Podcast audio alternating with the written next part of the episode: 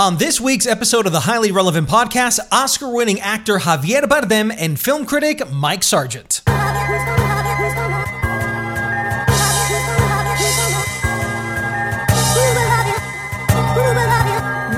to episode 105 of the Highly Relevant Podcast, a U.S. Latino show dedicated to pop culture but with a Hispanic twist. I am your host, Jack Rico, and if this is your first time listening, thank you for discovering us. All right, guys, one of the best actors of our generation, Javier Bardem, is on my show this week, and we had a pretty honest conversation about an array of subjects, including the moments on set where his acting just sucked and what he did to overcome it. Uh, he talked about working with his wife Penelope Cruz, by the way, unsolicited, and which he rarely brings up. Uh, and he also gave me this incredible insight on what actors need to do to give the best performance of their life. And what Alfonso Cuaron said to him when he asked them why they haven't worked together yet. It's very funny the way he tells it. You're going to get a kick out of that. And my good friend and film critic Mike Sargent and I debate who will win at the Oscars this Sunday. We've been waiting for a long time. We've been talking about it for a long time. This is it. Um, we also talked about what they need to improve their poor ratings and why no one really wanted to host the Oscars this year. I begin with Javier Bardem. Llamo a Alejandro y que venga lo antes posible. Mi hija, déjenme decidir qué hay que hacer. Antonio, vale, ya está. Déjame en paz. Hola, Javier. How are you? How are you? Good. How are you? Let's begin with the, the interview with the following question. How would you describe Everybody Knows for people who are interested in seeing it this weekend? I will describe it as two things in one. One, there's a thriller in it that is going to keep you at the edge of the seat because the way it's done is very unorthodoxly, is, is not an unorthodox way.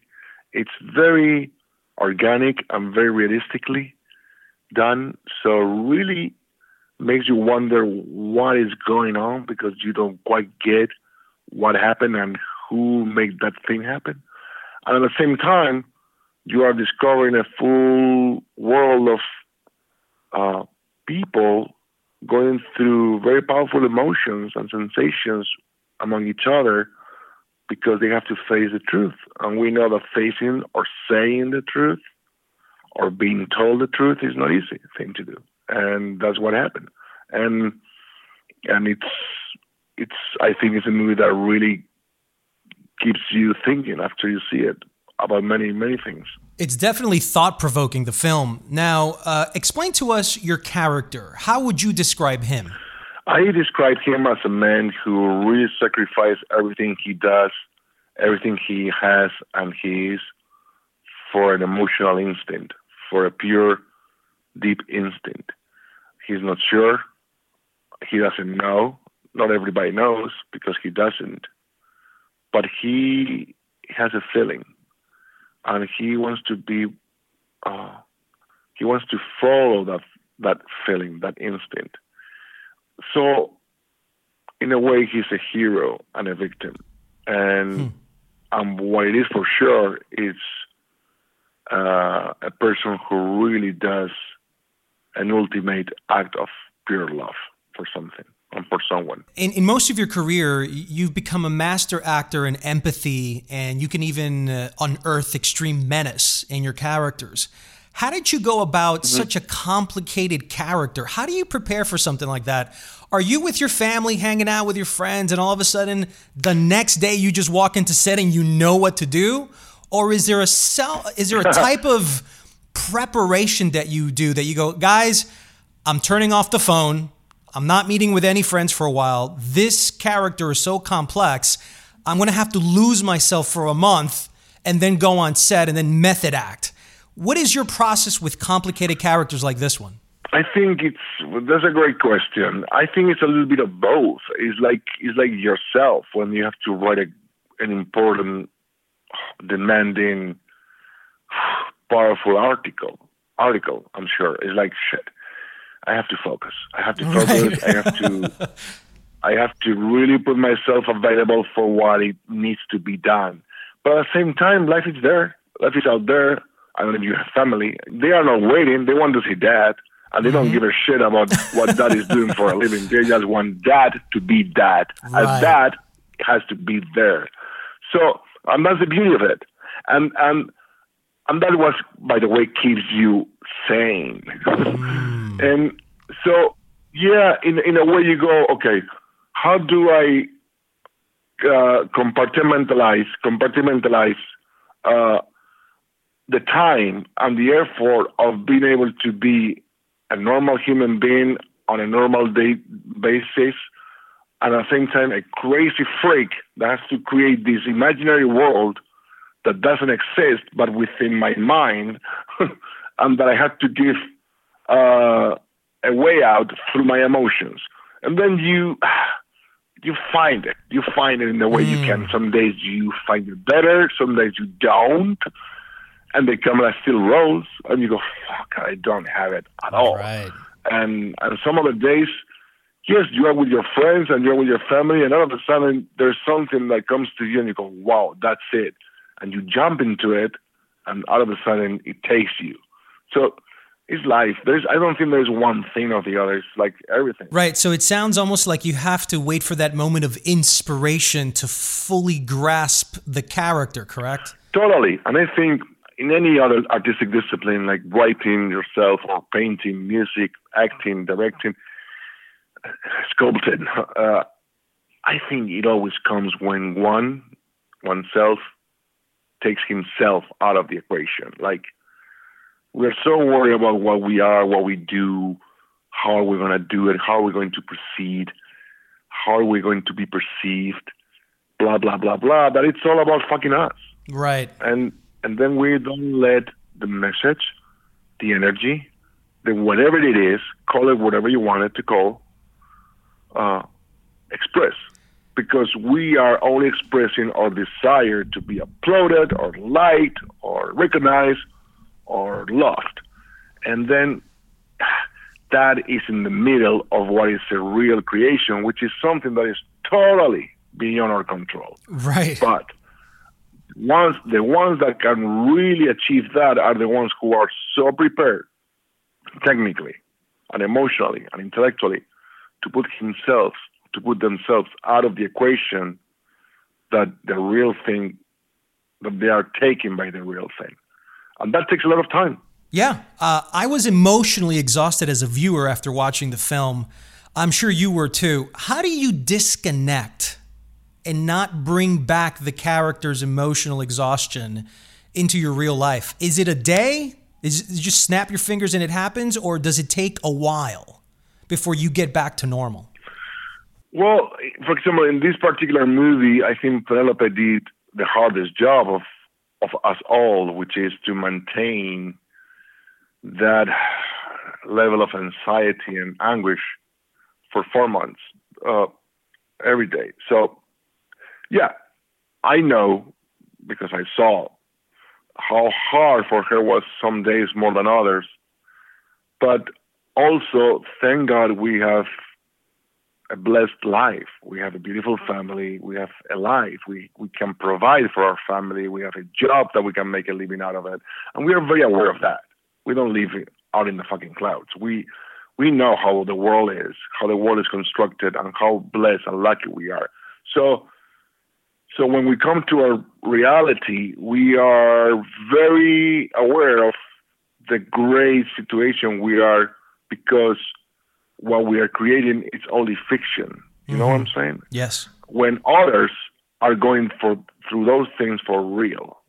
So just that, only that, puts you right away in the present. Like wow. Uh, that being said, yes, there are days easier than others, uh, but most of the time, it's not something that you feel. It's something that people from the outside uh, feel that you're going through. Mm. Like I remember when I was doing Loving Pablo, I didn't feel I was doing anything extraordinary after the shoot, but the people around me, including my family or Penelope, were like, "Easy, easy, easy with the demanding, with the demands, easy with the voice, easy with the Right. with the, with the anxiety, with with the with the power, with the power of the voice, the body, the ugh. and I I didn't feel I was doing it, but it, you're taken by it. You're taken by it because you're putting your body and your whole into that energy. So of course that energy energy comes into yourself and stays with you a while. And after I did Biutiful from Iñárritu, it took me a good while to leave that character behind because it was a long shoot about paying a patient with with cancer, terminal cancer. Of course, of course, when you finish, you need to lie down and breathe and remind yourself that it's only a lie, a big constructed lie. Right. you know, it's interesting you talked about loving Pablo, now everybody knows. And I was wondering when you and Penelope are casting a movie together, are you both looking to work together um, because it's work and family and you can spend time together? Or is it coincidence that someone's hiring Penelope for this movie and then you're brought in because you just happen to be the best person for the role? Which one is it? I think it is coincidence for sure. Uh, it was coincidence for Oscar, and it was coincidence for all the rest except one, Loving Pablo, which I was a producer. and I said, you are gonna make, and you are gonna be paid the same I'm going to be paid. I am a strong believer in that, which is almost nothing, by the way. and and we both are going to be fine with that because at least we're going to be together with the kids. Right. Um, because I knew she was perfect for that role. But no, it happens to be a coincidence. And let me tell you, we really take it seriously. We sit down and we give it a big thought about it because it means a lot to us. It means, in one way, it's easier because the kids, the family is together. Uh, in some ways, we want to take care of that because it's, uh, we feel comfortable. We feel, thank God, we feel very comfortable doing it. We know what is real and we know what is not, and we can divide that very precisely. And that's very sane and healthy. Thank God we have that. Uh, but at the same time, we don't want to look like we are doing it as, an, as a formula. You know what I'm saying? Like, right. like, uh, and we've done recently. We've done like two in a row, and it's like, hey, wait, wait, wait. Let's stop for a second because because uh, it looks like we are looking for it or asking for it, and it's not that at all. It's quite the opposite. Everybody knows is spoken in Spanish, but the film was written and directed by Iranian director Asghar Farhadi, uh, who's a master of hu- the human condition in terms of a director. Um, were there any challenges of him directing in a language that is not his own? Well, yes, he was very. I mean, he he loves to work and he loves to be realistic and he loves to. He has a great sensor to what is fake and not true, and not truth, not truthful. And it doesn't matter if it's coming from a foreign language or a foreign actor making a gesture or a reaction or or something on the set that doesn't look right. He knows what does not work, what what is not organic, or or uh, or makes sense. So he has that, and that goes beyond any language. Besides that, he yeah he asked us for some help in terms of this line or the other, but most of it, no, most of it, no, everything he wrote it himself. After spending here one year, and on set, he speaks English. We could speak English, but when we got deep in the mud, he would speak Persian, and I will speak Spanish because we need that in Right. order to be more complex in what in the words we choose to to communicate. And we had these great interpreters uh, uh, that they were turning every 24 hours, two of them. That they were, you could feel everybody feel felt felt that they were doing a great job on being precise and very uh, yeah precise, like not sharing or not wasting anybody's time on making the message get across. And so we never felt lost in translation. Not only me or Penelope, never. Not the crew, not the technicians, which is a miracle. It's a miracle because he was on his own in Spain uh, doing a movie in Spanish. And I tell you, uh, as an Spaniard. It's one of the most Spanish movies I've ever seen. Really? The wow. quality of yes, yes, not only said by me but said by by critics in this country. The quality of the truth in those characters, uh, in the habitat, in the village, in the manners, in the way they speak, in the um, atmosphere. It's very, very Spanish. Way more Spanish than many Spanish movies that has been done this year. So that's why he's Asghar Farhadi. wow. Um, I, you know, now the last time I remember seeing you in a, in a in a Spanish movie recently, I guess in the last decade, was Biutiful. Biutiful. Um, yes. After that, you started doing Eat, Pray, Love, uh, Sons of the Cloud, Skyfall, To the Wonder, et cetera, et cetera. Mm. When you cross over into the English language movies, is there a desire for you to get back to working in your own language? Well, I would love to play in both languages, and I wish I could learn more languages and knew more languages so I could work in different languages. Like Penelope speaks five languages, and she has oh, worked wow. in French, Italian, English, Spanish, and uh, so. Uh, but I only know Spanish and a little bit of English. And yes, of course, my English is way better than it was 10 years ago, let's say, mm-hmm. or uh, or almost 20 years ago when I did Before Night Falls with the great loving Julian Schnabel. What a great movie. English movie, let's say. Yeah. Uh, my English is, is better than there, but still, it's not my Spanish.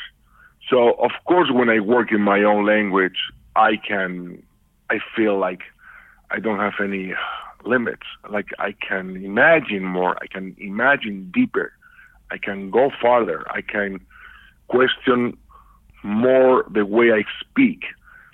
In English, you have to, first of all, be understood. So you have to work on the pronunciation and on the lexic, on their, on the phonetics, and that's a machine that is working 24 hours while you're shooting in English. So a very important part of the mind is working in a work that you're supposed to have with no mind at all. Right. You have to be free. You have to be, uh, yeah, like with no boundaries, ready to fly. But still, there's a machine of consciousness working for you to, for you to not fuck it up. And that still is a big burden for me. Right. And then my last question is Will you be at the Oscars? And any thoughts on Alfonso Cuaron's Roma? Did you see it? And uh, any opinions? Yeah, I'll be at the Oscars. I, I, I'll be honored to be there as a presenter. I cannot tell you the the the what I'm presenting for because uh, they will sue me if I do so. and I have the I have the luxury to saw to watch Roma in uh, in uh, in Lyon, France film festival in this July, I think it was, on a big screen. Wow! And I was blown away. And not only that, I had the luxury to have a chat with Alfonso afterwards. Did you guys talk about working together? When is Javier Bardem and Alfonso wow. Cuarón going to work together? Well, ask him. Um, every time I see him, it's like, when is that going to happen? And he says, I don't know, cabron. well, I, it, it, would be a dream, Javier, for you to be working with Alfonso. Well, that would be my dream. it's fantastic. Well, thank you so much for the interview. The, uh, the film is amazing. I think everybody should go see it. Everybody knows is currently in theaters right now. Muchísimas gracias, Javier. Gracias. Thank you very much. Trata de descubrir quién no sabe. Ahora todos lo saben. And before I begin my next interview with Mike Sargent, it's time for a segment I like to call Jacked In. Let's begin with the top movie news of the week. Diego Luna, Chef Jose Andres, and Javier Bardem are among the presenters at the Oscars this Sunday. Chris Hemsworth will play Hulk Hogan in a new movie. Captain Marvel passes Aquaman and Wonder Woman in ticket pre-sales, and Pedro Almodovar's new movie Dolor y Gloria debuts its first trailer starring Antonio Banderas and Penelope Cruz. In TV news, Eva Longoria has been tapped to direct and executive produce Brooke Shields in CW's new drama Glamorous. Puerto Rican actor Ramon Rodriguez joins NBC's pilot Prism, and Telemundo Telemundo, NBC, and CNN land first two Democratic debates. Switching over to music, J Balvin teams up with Selena Gomez for a new song, I Can't Get Enough. Pitbull's audiobook, From Negative to Positive, lands at Audible Latino, and Luis Fonsi and Ozuna hit number one on the Latin airplay chart with Imposible. And in tech and social media news, Instagram Stories is now being used by 500 million people daily. Jennifer Lopez joins TikTok app to promote World of Dance. Roku has grown its streaming video platform to 27 million accounts, and Spotify is going all in, making a 500 million bet on podcasting by buying Podcast Network Gimlet and the podcast app Anchor. Welcome, Mike Sargent, to the Highly Relevant Podcast. Uh, thank you, Jack Rico. You can hear Mike on WBAI Radio New York. You can see him on PBS. You can see him on Yahoo Finance. You can see him on Fox News. Man, you are everywhere, my brother. I listen. You know, I just got a a request today to be on Turkish television What? to talk about the. Yeah, exactly. Where? How Wait. do they even find me, Wait, uh, how do they find you, man? dude? I have. Is it LinkedIn? zero- I, pfft, I don't know. I, I'm. I have to. You know. I don't know. If I were you, I'm- I'd, I'd ask out of like pure curiosity. Yeah, hey, how did you find? Because I do that. I, I, yeah, I should. I should. I should. Uh, yes, yes, I will. Actually, uh, you're making me want to look for it now. But we're doing the show. All right, Mike. So um, thank you so much for being on the show. Uh, the Oscars are Sunday.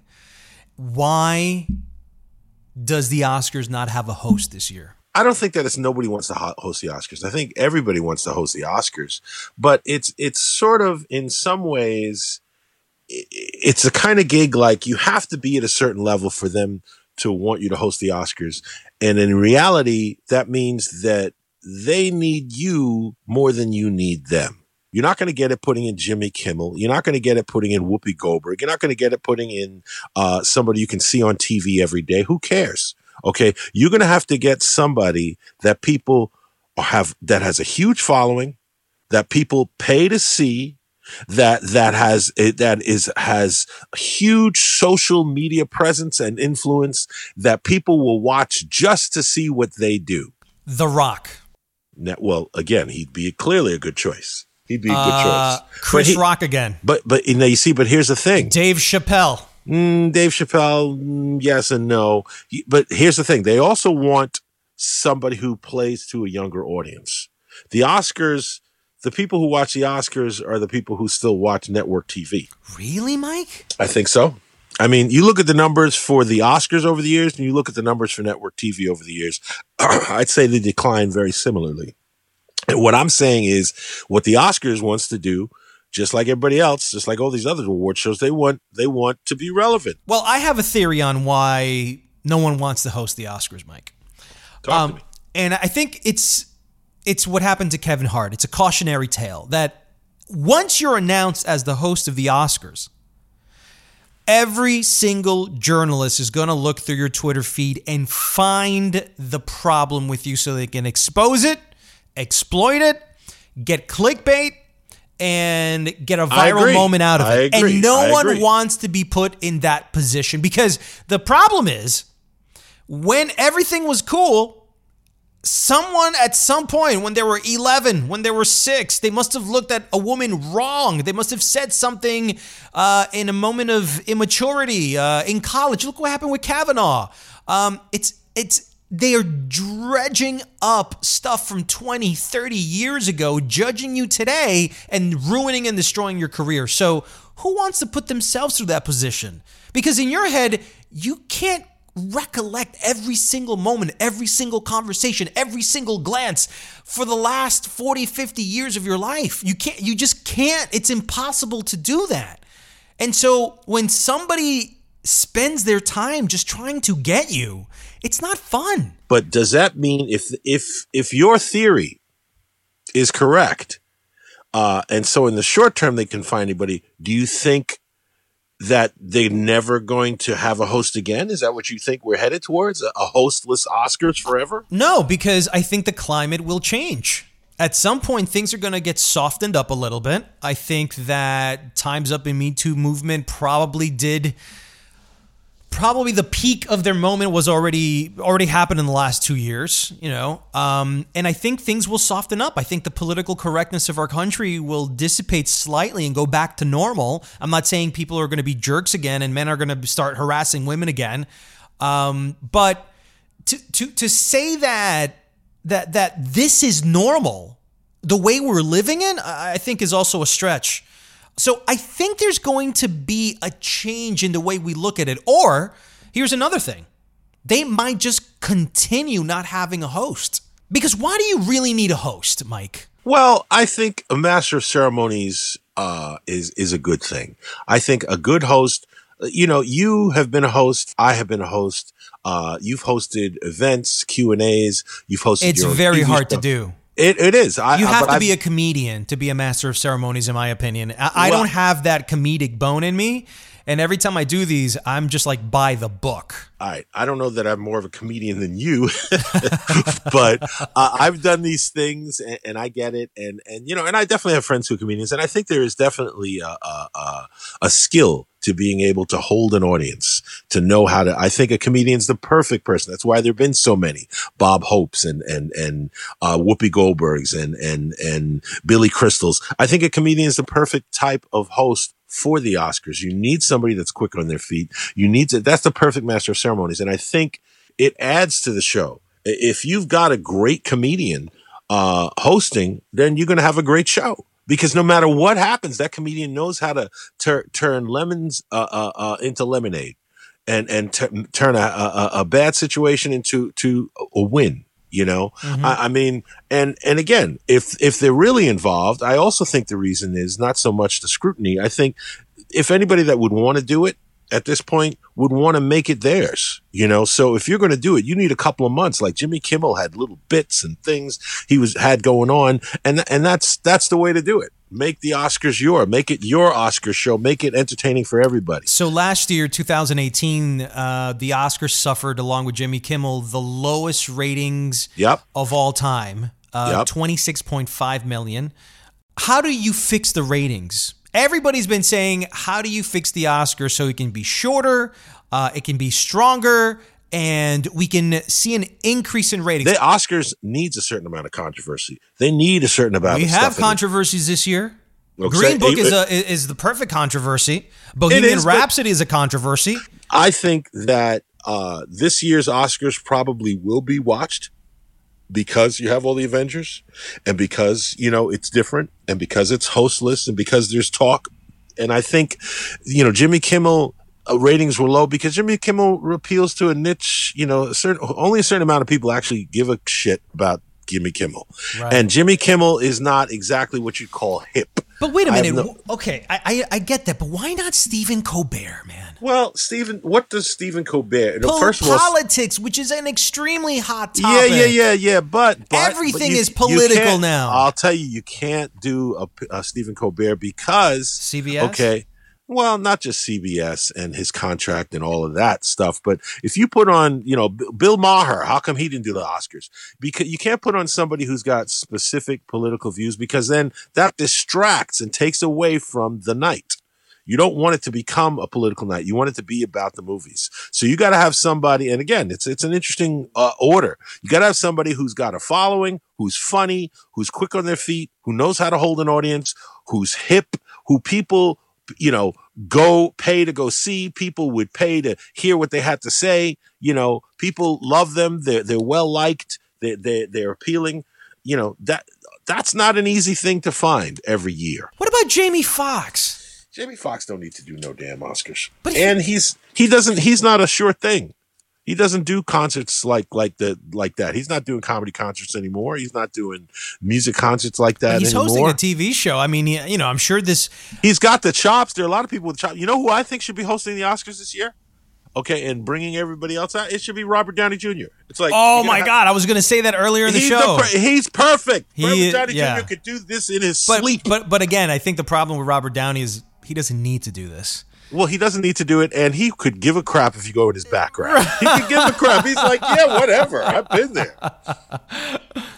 So, so give me your three ideas that you would do to improve the Oscars. Well, one, I, I think that that you have Act One hosted by one person, Act Two hosted by another person, Act Three hosted by another person. You have three acts, three different takes on how the Oscars could be done. Every it keeps it fresh. It's a program. You know what you're going to get for the first 90 minutes, second 90 minutes, third 90 minutes. You know what I'm saying? Okay, well- you know you you uh-huh. know what you're going to tune into Okay. and and that way you're trying stuff out. That next thing, lose all these stupid production numbers. Who cares? Okay, keep it about the films. Okay, I, I'll be honest with you. Be honest with you. I don't even watch the Oscars. Okay, I look at the the, the things the next day. I, listen, No way. Why? dude, I, what I can't that sit through that shit. What, what is it that through you don't? No fucking way. What is it that you don't like? Okay, first of all, okay, if we get to a prediction part here, how many surprises are there? Okay. All right. So there's no suspense for me. There's no suspense. Okay. Second of all, uh, you know, I, I don't watch TV, period. That that's just been my thing for many years. So that's a whole other conversation. Here's Stop. Mike at the Oscars. I didn't, you know, I didn't say. I'm just saying that that to me, uh, for from a professional standpoint, of course, I need to know what happened. But I usually can just watch everything the next day. Anything that was great that I missed, like oh, they did a Shatner Right, tribute. right. That Star Trek, I'll watch that on YouTube. It's the convenience of being able to be more efficient with your time and at the same time catch up just in the On everything. highlights. Exactly. Right, but that's the problem. Uh, We've become a highlight society. I was going to get there. I with sports, say- with entertainment, with late night shows. Nobody watches late night shows anymore. They watch the clips on YouTube the next Dude, the next day. That's the hashtag right there. The highlight society. the highlight society. All right. Well, become- yes, I'm with you. Hashtag highlights hi, highlight society. So here's Yes. my opinion on what we should do to improve the Oscars. One, get rid of the host. I actually agree with that. If you want to be more efficient with your time, because a lot of the jokes after the opening are, for the most part, pretty terrible. And they're hokey and jokey and campy. Oh, and it's a waste sure. of t- what Ellen DeGeneres Waste and Jimmy. Kimmel did. Uh, the the hijack of the Oscars to do their their corny bits that took forever for a punchline. Um, I think that wastes time, right? I so agree. Well, that, I agree with you. here's the way the show should open. Commercial uh, uh, show begins at 8 p.m. They walk out, best actor right off the bat, Uh, or best director right off the bat. Don't leave. Take one that's supposed to be at the end and move it to the top. That way, it sets the tone. Like, wow, they're starting off with best director right off the bat. Whoa, man! Uh, and then have strong musical performances, five musical performances, if you can, um, of each best song. Right? I'm with that. I'm with the musical performances. shave it down to two hours, make everything strong, and maybe you can have some It'll musical numbers or something It'll like still that. be. It'll still be three hours. okay, three hours. But Change it. You could shave it down to two hours if you got rid of multiple sponsors and got one big sponsor for the whole thing. ooh, that's interesting. And- and Presented by yes. it'll be Yes. exclusive, exclusively used for the whole night. Amazon. Exactly. Amazon. Exactly. Apple sponsors the. Oscars. Right. Exactly. Or or two, just two or three companies. And that's it. The other thing is, why not make the Oscars a little bit more popular? I never fully understood why the best popular category was so completely misunderstood by so many people. I don't think it was misunderstood. I think I- people that- hated it. Well, I, I think it. I and I agree. People should have hated it. But especially why? with- well, because it was bad timing. Okay, and and what does it really mean? Here's what it means to me, man. It means to me the best popular category says, okay, the Oscars are an art house award show.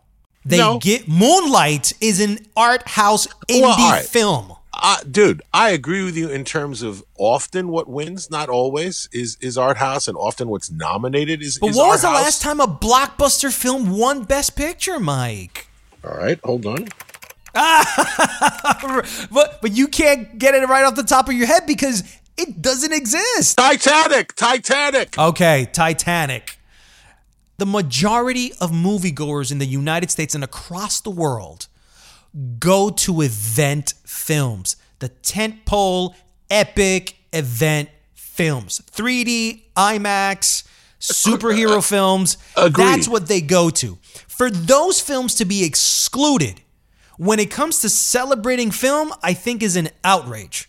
I, I agree with you. I agree with you. And so but I, I think, they should fit them in. And if it doesn't, if they don't want to fit it in into the best picture category, then fit them into the best blockbuster category. I disagree 100% and I'll tell you why. Why? Because that is that's not letting it in. That's creating a new category to say, "Okay, you're not good enough to be the best, but oh, you were the most popular. Oh, bravo for you." That's bullshit. That's a bullshit category and it doesn't mean anything. You've already won because you won at the box office. You don't need to win an award saying, "Hey, you won at the box office." It's redundant, okay? Okay, so If why don't we change the criteria of the way Well, films are made? well, For example, in music, they take all the sales from CDs, streams, YouTube videos to find out who the winner is because they're not just looking at it from a quality perspective, they're also looking at it from a business financial perspective of which movie made the most amount, which lets you know which movie was the most liked by the people that are watching the Oscars. I, I agree, but again, it's not the people who vote for the Oscars, so it doesn't really matter what's popular. I, I, I don't even get into the popular. Popular, there's the People's Choice Awards for that, okay, and there's the box office for that. But and I, th- I what- think I think the people should have a say. I, I don't, I don't, I don't. Don't think you think the matters. Aca- no, Mike, no, why wouldn't it matter? award. I'm It's the one. I'm, I'm the one spending the money to go see a movie. I'm the one dictating what I like and what I don't Dude, like. Then listen, then don't watch the Oscars, okay? because because because to me, the Oscars is not about what people think is the best. It's about what the members of the Academy think is the best. Let's be but, real. But it's a club. Then it's a club. Then uh, then, Oh, then they're we're all not. clubs. The Golden Globes is a club. The And it Critics' Choice Awards is a club, Mike. And listen, It should all be the open clubs. to the public to That's a vote. Why don't you let the public vote? That it's the public. Don't vote in the Oscars, you fool. All right, but here's what I'm saying. The whole point, the whole point of expanding the Oscars to 10 films was to be more inclusive for those films that not just the art house films. The fact that there's room for 10, that they only chose eight, and there are two films that we mentioned that easily could have been nominated is really the travesty. It's like, okay, why have 10 if you're not going to put 10 in there? All right, Mike. Let's move on to the predictions. Let's begin with Best Picture. Uh, can you go through the top eight? Sure. The the eight that are nominated is Black Panther. That's uh, you know, the superhero movie. Black Klansman, the Spike Lee film. Bohemian Rhapsody, that's the Queen biopic. The Favorite, Green Book, Roma, that's the Alfonso Cuarón film. A Star is Born, everybody knows about that. And Vice, which is sort of like the dark horse in. I like Green Book, but it's not even in my top 10 personal films of 2018. And this movie carries a lot of controversies, Mike. Do you want to go through the controversies the Green Book and why people are outraged that the movie was nominated for Best Pick? First of all, I do want to say that I know I may get my black card uh, revoked, but I really, I, I loved Green Book. Uh, I loved it for what it was. I, I think part of the controversy uh, from the family um, and uh, uh, and from black folks and especially black critics who who really. Really, really hated the film. They hated it because they felt it fell into the territory of Driving Miss Daisy. The Root said that it spoon feeds racism to white people. That, I mean, that's pretty harsh. Also, the movie, like you said, I think people wanted to see a reversal role between maybe the black man saving the white man as opposed to the white man always saving the black man in the Well, film. but I don't. I don't feel that the white man really does save him. I think they save each other. I think they save Right. each other's humanity. The the white man needed uh, a spiritual awakening. He he had a lot of things wrong with him. Right. Okay. And knowing him, ch- knowing him, he didn't have to take. He took a different kind of action in his life, and I think that that's what the film is about. And in terms of spoon feeding white people racism, you know what? That's how you have to feed racism to white people. You have to spoon feed it to them for them to even get what it is, to get what the history is, to get the impact of it. okay, but but you're essentially saying that they had to dumb it down No, for white people I'm not saying I'm so not they can understand what dumb- racism is. Dude, I'm not saying you have to dumb it down, but let's be realistic, okay? Let's be totally realistic here. We're going to talk about racism, we're going to talk about white people, talk about the relations between black and white people. Okay, here's the deal. No b- white people, okay, or and black people, the reason black historical dramas don't do well traditionally is because they're difficult to watch. Twelve Years a Slave is a hard film to watch. Birth of a Nation was a hard film to watch Birth too. of a film. All these films are hard films to watch. Now they're hard for you to watch if you're a black person and you go, "Oh my god!" You know, look at look at what's happening to people who are portraying me on screen. It's horrible. A lot of black people don't even want to see that. Okay, white people, how can you look at that and not feel something? White guilt, Knowing- man. At that Well, moment, you start feeling. I, mean, I, look. I don't even think I don't think believe in white guilt. I call it shame. It's white shame. How can you not look at that and be ashamed of what what people that that look like you have done to people that look like me? So, point being, okay, if you want to talk about it, okay, remember, Green Book is a comedy. Okay? And a comedy that deals with race and, and the South and racism and, and, and all the issues that come up in Green Book and friendship and this and that. There are all these things that come up in Green Book that, that are framed as a comedy, that are centered around a real life experience. And in my opinion, it's pretty great.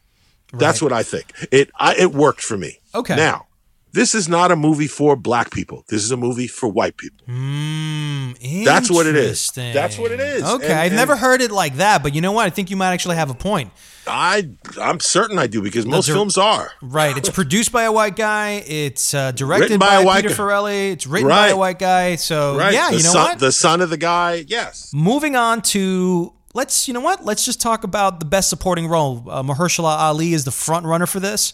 Uh, do I think he should win? No, I actually think Richard E. Grant should win Richard again. E. Grant. Richard E. Grant. He should win Best Supporting Actor. Absolutely. I love Mahershala Ali's performance. Absolutely. But there was a magic that Richard E. Grant brought. The fact that that that this guy is in the lock to win because of his charm, because of those final moments where he receives some news that changes Mm. his demeanor, Mm-hmm. um, and the ability to hold the screen when he's on it. And to give Melissa McCarthy a run for her money, and she was outstanding in that film. she was deep in character. yes. Holy cow! So the fact that people are saying Mahershala Ali should win, he already won an Oscar, but I think Richard E. Grant should win it. Uh, I think Richard E. Grant should win it, and I think he will win it. I will tell you. Oh, my, really? Okay. Oh, first of all, how can you put um, Adam Driver for Black Klansman Yeah, next? man. How you how do you even put that performance? Mahershala Ali and Richard E. Grant. Okay, I will give Mahershala Ali. He's great, but I, I I'll be honest, Mahershala Ali could do that role in his sleep. Yeah, that was not that much of a stretch for him, but he I was agree. he was he was brilliant. Adam Driver, get the hell out of here. Sam Elliott. Sam Elliott's great. Adam Driver could- looked like he phoned in his performance. he did. He did. What did he do? I couldn't even tell you the name of his character. Sam Elliott, in my opinion. I mean, I love Sam Elliott, but Sam Elliott really all he had to do is be Sam Elliott. Nah, you know? man. Sam I- I- Elliott gave such an understated emotional But he presence. always does. He's great. He's a great actor. okay, Come but on. within this film, it fit bigger than ever. Dude, I think it was good. I don't think that it was Oscar worthy. I Okay. think it was. Uh, or let's put it this way: I don't think it was much of a stretch for him. Uh, let's go to actor in a leading role. You got Christian Bale in Vice, Bradley Cooper in A Star Is Born, Willem Dafoe at Eternity's Gate, Rami Malek in Bohemian Rhapsody, Viggo Mortensen in Green Book. To me, Rami Malek should win this. Uh, easy for a movie that wasn't even supposed to sniff a hundred million dollars. It was a movie that was just made to kind of cater to fans and all of a sudden became a viral hit because of the music and of the performance. Rami Malek, if he wasn't in this movie, this movie would not be the success it is under anyone else. He was chosen, he was born to play this role, killed it. I've seen that movie about five times just to see Rami Malek. I have not felt that for either Christian Bale, Bradley, Willem, or Viggo. So to me, magic. Bringing a new energy, a new air to a performance of a guy. I mean, you want to talk about a stretch, Mr. Robot to this guy? He takes it. I thought Viggo was really good in Green Book, but mm, you know, I think Viggo's just somewhat underrated actor. Uh, I, I think, I think, again, I don't think it was that much of a stretch for him. Uh, I What think about Bradley? Bradley, I mean, I'm sorry, Bradley was doing Sam Elliott. Oh, come on. So were you going to knock him for being inspired by someone I- else? I don't think he was inspired. I think he was doing Sam Elliott throughout the movie. Okay. And I thought it was too on the nose, as a matter of fact, because he even has a line where Sam Elliott goes, oh, "You took my voice," And it's like, yeah, he took your voice. He's been talking like you throughout the whole movie. I like Bradley Cooper, and I think he's he's a. Gr- we all know he's a great mimic. Okay, he can do a fantastic Christopher Walken, and and we and he does this character he does in Guardians of the Galaxy. You would have no idea that that's Bradley Cooper. So he knows how to use his voice. He he knows his instrument, and he to me uh, it was just a little too on the nose. All right, actress in a leading role: Yalitza Aparicio for Roma, Glenn Close, The Wife, Olivia Colman for The Favorite, Lady Gaga in A Star Is Born, and Melissa McCarthy. Can you ever forgive me? Who do you have here? I think Glenn Close is going to win. Why? Okay. Uh, did you see The Wife? Yep, I saw it. Uh, the, so, for those of you that haven't, let me tell you one of my favorite films of the year. Uh, top 20, yeah. top 20, top 25 films. Definitely. Uh, this is a movie that I loved because it was a story and it was like the intricate details, like almost a granular level detail depiction of a writer who's about to win a Nobel Prize. And it's the wife who did most of the work to get him to that place and how she has to hold back and almost surrender her identity in front of a man because the man needs to get all the credit, not the woman. And it creates this extremely powerful storyline for Glenn Close's character as the wife. And that's why the movie's called The Wife. I think you're dead on with your synopsis of the film and her performance in it. I think that one of the things that Oscars does is that if you've been doing great work a long time, been nominated a long time, at some point She's owed. she's due. Yes, so I think she's due. Yalitza Aparicio. I've been having, as a Latino that wants to support Latino talent, I want, I'm glad that she's here and I'm glad that we're talking about her. The fact that she's indigenous and she opened up those conversations about indigenous casting and the irrelevance that indigenous faces had throughout history and media. Uh, the fact that that indigenous people are getting their due is more of the bigger picture of her nomination. Do I believe that she should have been nominated? No. But again, I think it's one of those choices to kind of shock people, to kind of make a statement from the voters, um, and to include different faces. I, I think if, this, there's ever a moment, this is it. I think she should have been nominated for all the reasons that she was. Do I think? I, and I probably she needs if to win, it would probably do more for her than anybody else uh, in this list uh, who don't necessarily need the Oscar. Uh, but uh, I don't think she will win, but I do think she deserved it.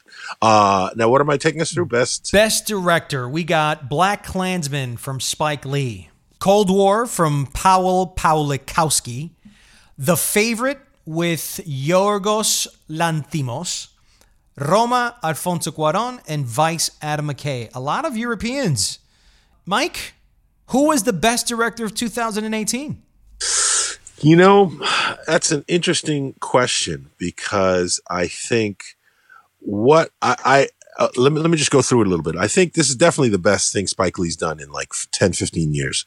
Uh, and it's not easy material to to do, and it's it's not something I do feel Spike is due. Here's the problem I have with what you're telling me, man. That Spike Lee could win this because he's due. Uh, the Glenn Close is due. So what is the Oscars then, man? Is this like, hey man, anybody who's been due, please step up to the line. We'll give you the award right here, and we won't really define you for your performance. We're just going to define you over the snubs we've had uh, throughout the last 20 years. Hello, scent of a woman. Hello. I know, and, and, and but but but you just mentioned two of them back to back, Glenn Close and Spike Lee getting awards because they're due. To Every me, year it happens. It happens every year. but it shouldn't, man. And, and this is what's starting to kind of get on my nerves. This due, you you're. We're here to celebrate the best of the best of the year. If you're gonna give out awards because they're due to them, then we shouldn't have a ceremony, man. I think Alfonso Cuarón is the best director of 2018. I think he's proven it. Every director has asked him, How have you done? Spike Lee went, How did you do that shot? The one in the sea, the one in the beach. How did you do it? I, I can't really did, did I can't really argue that. Uh, I, I think probably it, it, he's probably who deserves it.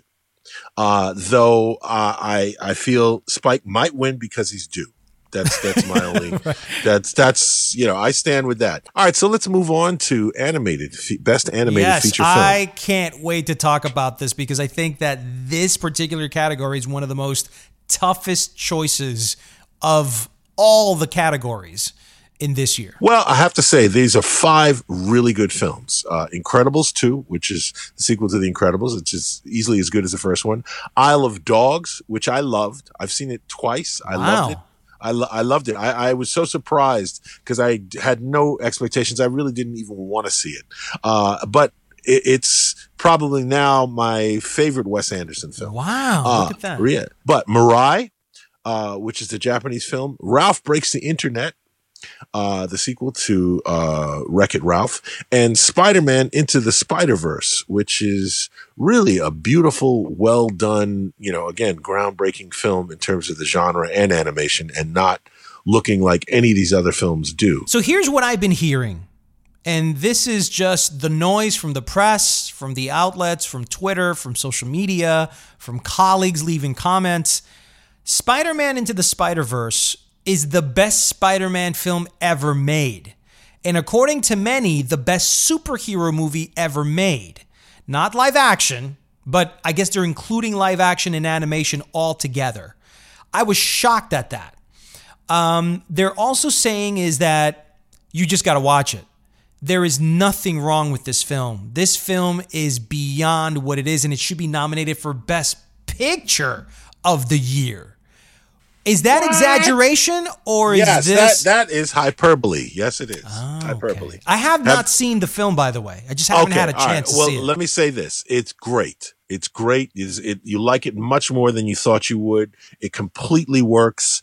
Uh, there's nothing wrong with it. It doesn't hit a false note. Uh, it's a lot of fun. Uh, that's Mike Sargent. You can catch him on WBAI Radio, watch him on Fox News, you can watch him on PBS, and you can watch him on Yahoo Finance. The man is all over the place. Uh, yes, Mike, Mike. Mike on screen. That's where you can find me. and you can catch him on social media on, uh, at Mike on Screen. All right, Mike, take it easy, buddy. Thanks, man. That's it for episode 105 of the Highly Relevant Podcast. I want to thank Javier Bardem and Mike Sargent for joining me, and I hope you guys enjoyed the discussions as well. If you'd like to support the show, please help spread the word on social media and tell all your friends about it. You can reach me on Twitter at Jack Rico Official and on Instagram at Jack Rico. Also, remember to tune in this Saturday morning at 11 a.m. for a brand new episode of Consumer 101 on NBC. I'm Jack Rico. See you next week on another episode of Highly Relevant.